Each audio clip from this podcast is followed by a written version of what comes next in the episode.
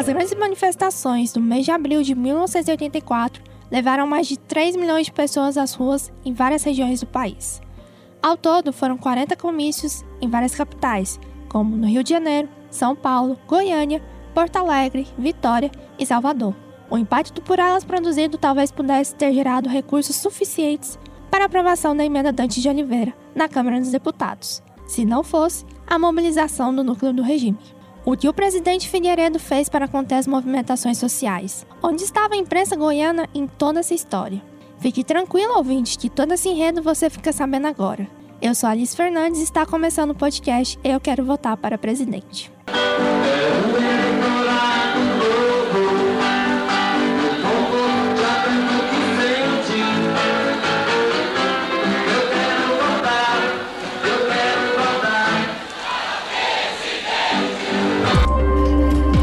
A estratégia de conter os efeitos da campanha das diretas combinou elementos de negociação e de intervenção militar.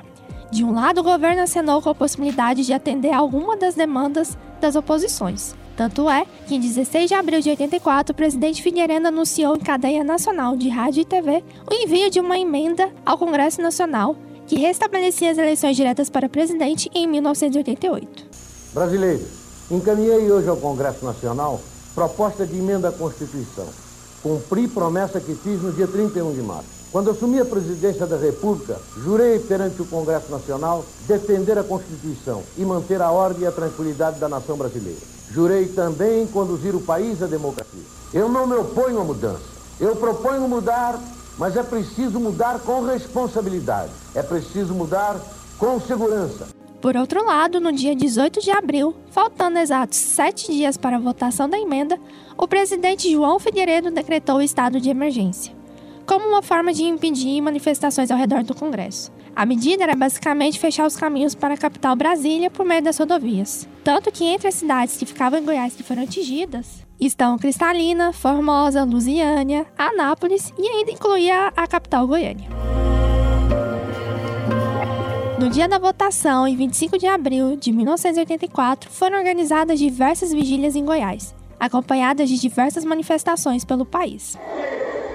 Os alunos da Universidade Federal de Goiás paralisaram as aulas hoje de manhã aqui no campus universitário e só voltarão na quinta-feira, depois da votação da emenda Dante de Oliveira. Eles realizaram um ato público contra as medidas de emergência decretadas na última quarta-feira.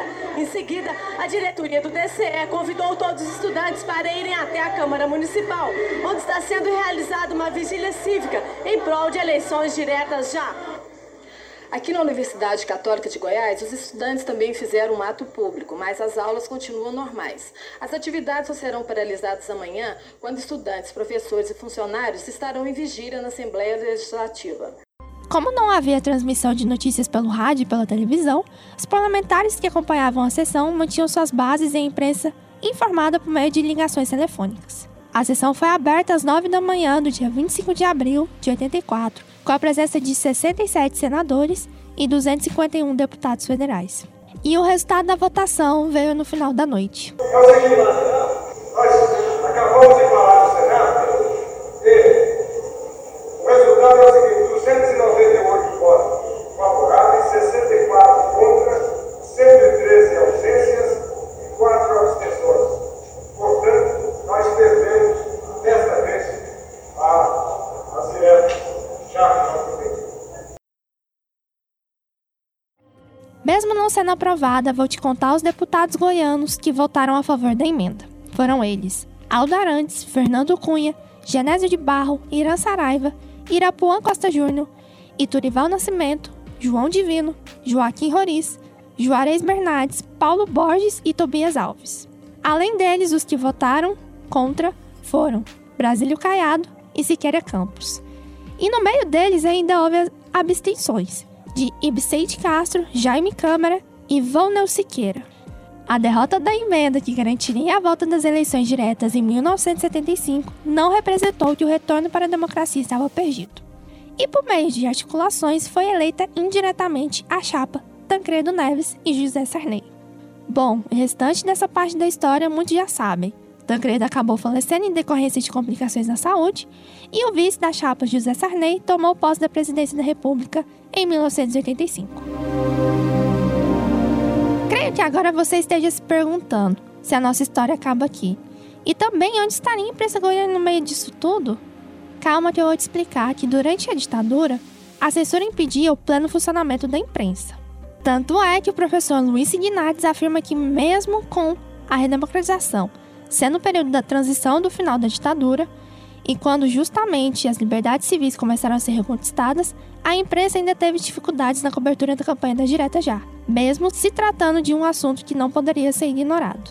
Então, não, nós não tivemos nem sombra de cobertura imparcial ou sequer justa. No entanto, é verdade, muitos jornais cobriram os eventos das diretas já, à medida que eles tomavam corpo, foram percebendo e reportando que se tratava de uma mudança histórica que não tinha como ser ignorada. Já para o jornalista Francisco Barros, as principais informações que se tinha pela imprensa naquela época eram sempre por meio dos veículos de comunicação do eixo Rio e São Paulo. Ele justifica que isso ocorria devido ainda haver uma censura na imprensa local. Por isso, a cobertura da imprensa teve um toque oficial. As emissoras de rádio e TV em Goiânia, que atingiam um público mais amplo, estavam sob censura. Não podiam divulgar nada que desagradasse os militares. Para ter acesso às notícias, era necessário recorrer aos jornais do eixo Rio e São Paulo e às emissoras nacionais de TV. Então, todos esses fatores contribuíram para comprometer a cobertura da imprensa goiana.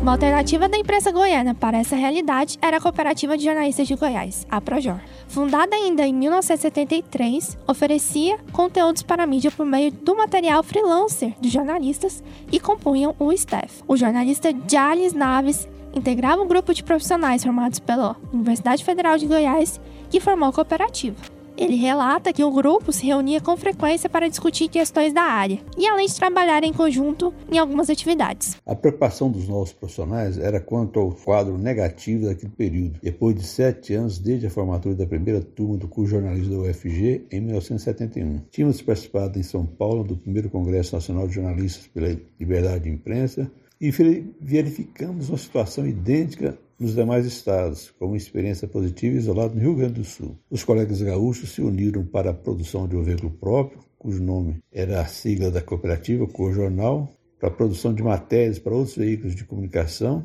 e edição de novos produtos para terceiros. Decidimos então copiar esse modelo e ter a nossa experiência. A jornalista Cileide Alves relata que participava da cooperativa e cobriu a campanha da direta já por lá. Na época tinha a, a cooperativa dos jornalistas e eu já era membro da cooperativa.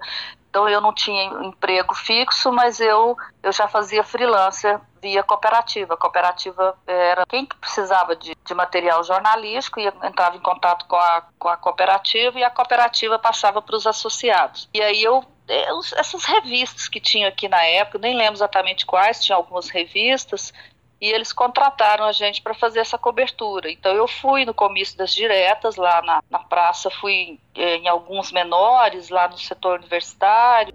Jales Naves ainda ressalta que o papel da cooperativa durante a cobertura das campanhas da Direta Já era de proporcionar uma maior mobilização para a causa. A cooperativa contribuiu na instrumentalização de seus cooperados na maior participação naquele momento de restabelecimento do processo democrático no país. Dentre essas ações, o fomento ao debate das grandes questões e na apresentação de propostas de mudança, com críticas ao momento e ao modelo político.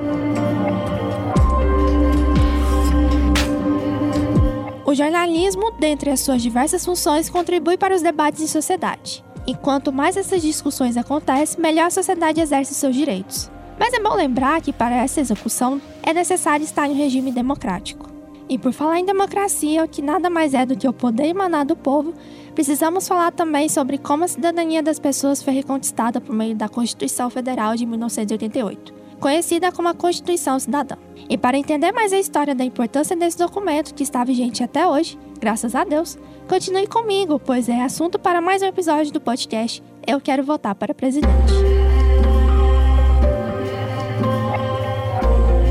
Os áudios históricos apresentados nesse episódio foram coletados do acervo videográfico concedido pelo Museu da Imagem do Som de Goiás. O podcast Eu Quero Votar para Presidente é dividido em cinco episódios, apresentação, produção e roteiro feitos por mim, Alice Fernandes, e foi apresentado como trabalho de conclusão do curso de jornalismo do Centro Universitário Alves Faria, no primeiro semestre de 2021, sob orientação da professora Rafaela Ferro e com trabalhos técnicos de Daniel Marques.